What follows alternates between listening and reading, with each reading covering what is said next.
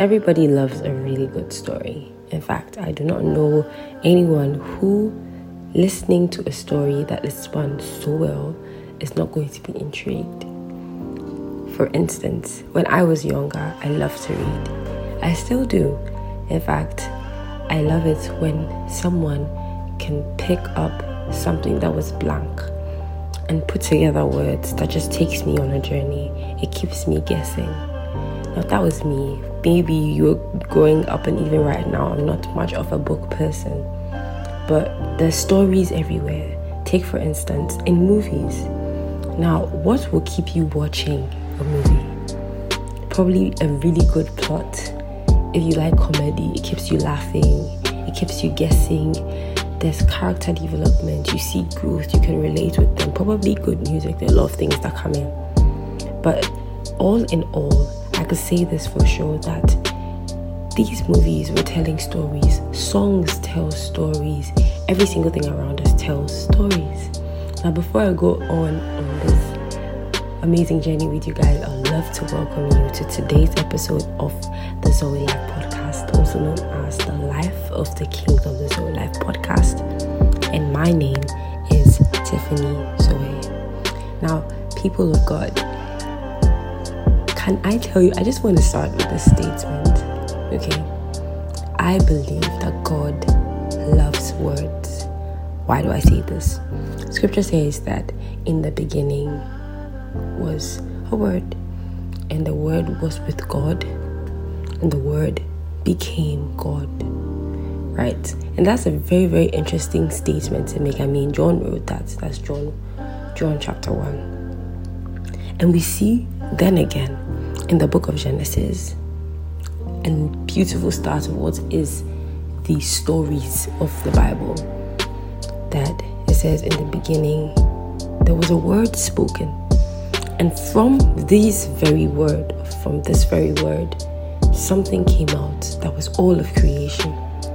And so god spoke. And when he spoke stuff started to happen. Things multiplied together.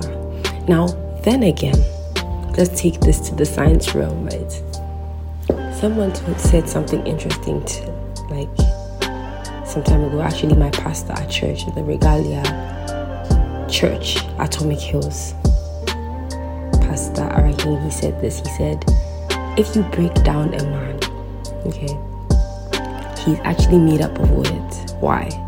Because every man is made up of genes or came together from genes, DNA. And basically, when we say DNA, we're talking about information that tells the body or the system how to look, how to behave, how to be formed, you know. And so we can scientifically say that men are made up of words. Now, take this you wake up every single day. No matter who you are, where you are, you have something you're going to do. You might be a student, you might be a worker, you might be a child growing up, whoever you are, there's a path or there's a destination that you are set upon. Why? Because if, let's say, and this is for whether Christian or not Christian, there's some place you are going to with your life, basically. And so we can say that your word is on a journey to purpose. Now, the question is now that if you were a book, if you were a story, what would you say? Or what would be the end point of your very word? Because everything that is happening with you would be a part of what is the story of your life.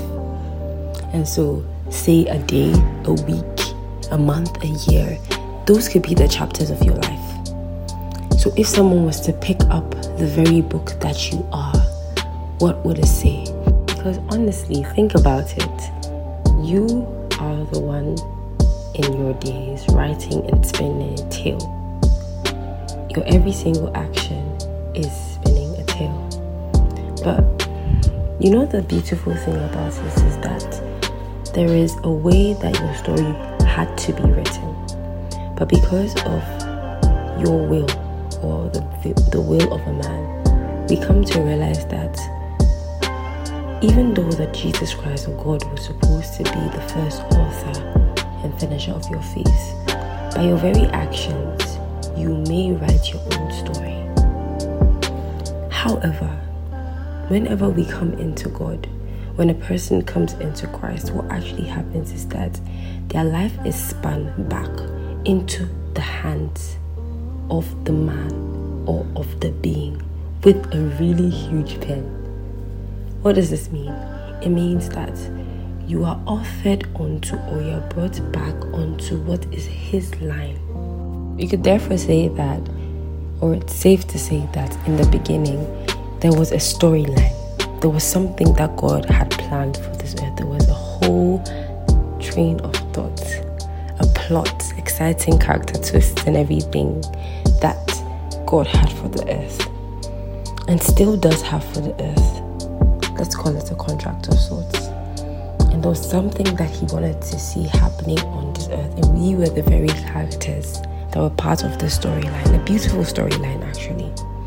And it's definitely intriguing too, because there's this verse that I love from Hebrews chapter 12, verse 1. It says, Therefore, since we are surrounded by such a great cloud of witnesses, let us throw off every encumbrance and the sin that so easily entangles, and let us fix our eyes on Jesus, the author and perfecter of our faith. Now, I'm not going to read the rest of the verses because that's taken a bit out of context. But we see something over here that it says that we are surrounded by a cloud of witnesses, which are the people that are watching us run our race or are reading the books that are our lives. You know, and it's beautiful to see that they're saying that, okay, in order to live or in order to end at the place you needed to end. And I'm not even talking about heaven and hell over here. I'm speaking about your purpose, your destination, your endpoint.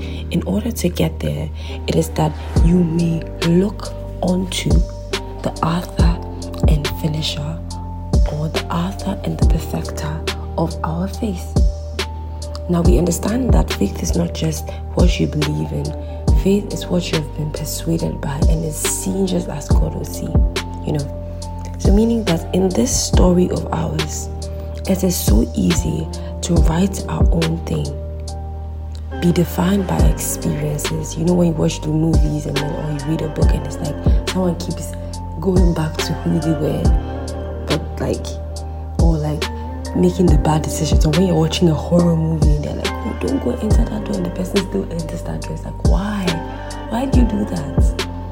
Yeah, in the same vein, certain times in this our storyline, we or in this our story, we come into a point where we start to want to determine what is our own lives.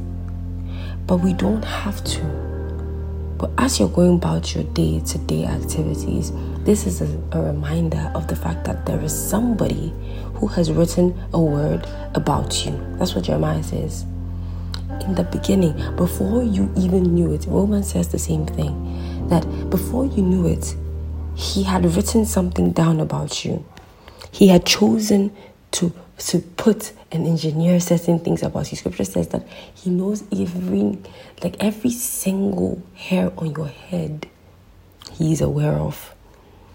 And it says that much about the type of author that he is. He is the one that pays attention to so much detail.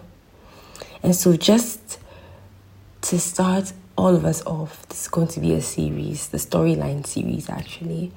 And this is to start you off in the understanding of what does it mean to have a story or who is engineering your story.